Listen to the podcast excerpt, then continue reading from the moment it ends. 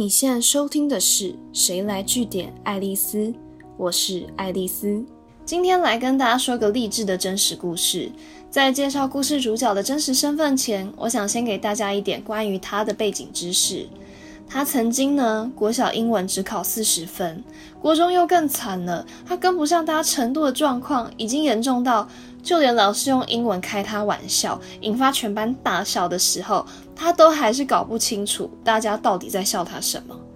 但也因为这一次的震撼教育，让他决定发奋苦读，补强他最不拿手的英文。最后的结果如何呢？他现在是专业的口笔译员，也有很多人会叫他会走路的翻译机。而他的名字就是浩尔·简德浩。我随便讲几个他厉害的事迹好了。他曾经帮柯文哲、唐凤、联合国的官员等大人物做过口译，至今翻译过的大场合也早已超过上百场。不过讲到这边，大家一定就很好奇啦。这样一个土生土长的台湾人，求学时期的英文成绩好像也有点惨，而且他又没有留学经验，那到底是怎么达到现在的成就呢？我觉得浩尔他很幽默，他在受访的时候被问到这一题，他还自己补一枪。他说，即使他后来的英文逐渐有起色，也超过同才朋友，但是在他往口译员迈进的时候，第一次报考翻译研究所还是落榜了。可是他一路跌跌撞撞走来，最大的心得就是要培养一个专业或一项技能，靠的不是与生俱来的天赋，而是你要找到对的方法，大量练习。也就是说，你最该花时间的是从每一次的挫折当中发现不足的地方，淘汰不适合自己的方法，而不是发现做不来、表现不好就感叹自己生不逢时、天生差人一等。不得不说，我听到浩尔这样有点辛苦的血泪故事的时候，我当下有一点起鸡皮疙瘩。一方面可能是我自己也曾经在学英文的过程中经历一段很痛苦的撞墙期。所以我实在太想知道他觉得不管用的学习法到底有什么。就以背单字来讲好了，浩文说，对他而言最没效率的英文学习法有两个。第一个就是直接啃字典或拿着单字本猛背。毕竟说到背单字，台湾人最不陌生的东西，想必就是万恶的单字本了。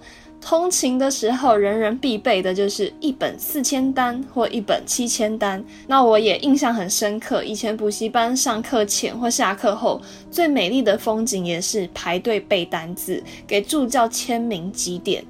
但是从头到尾把这几千个单词背起来，然后呢，你如果根本不会用，或者是靠短期记忆硬背的话，其实背了也没有意义。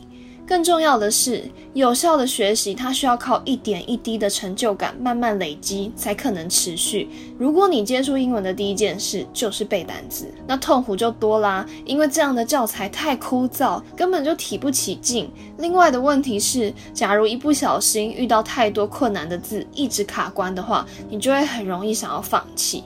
这也是为什么很多人下定决心要把英文学好，然后决定从背单字下手的时候，永远都停留在背 A 开头的单字，根本没有机会进到 B 开头的单字区。浩尔跟我们强调，单字本或字典的存在用意，比较像是 checklist 的角色，方便自己在遇到不会的单字的时候，随时都可以查询，而不是拿来死背的工具书。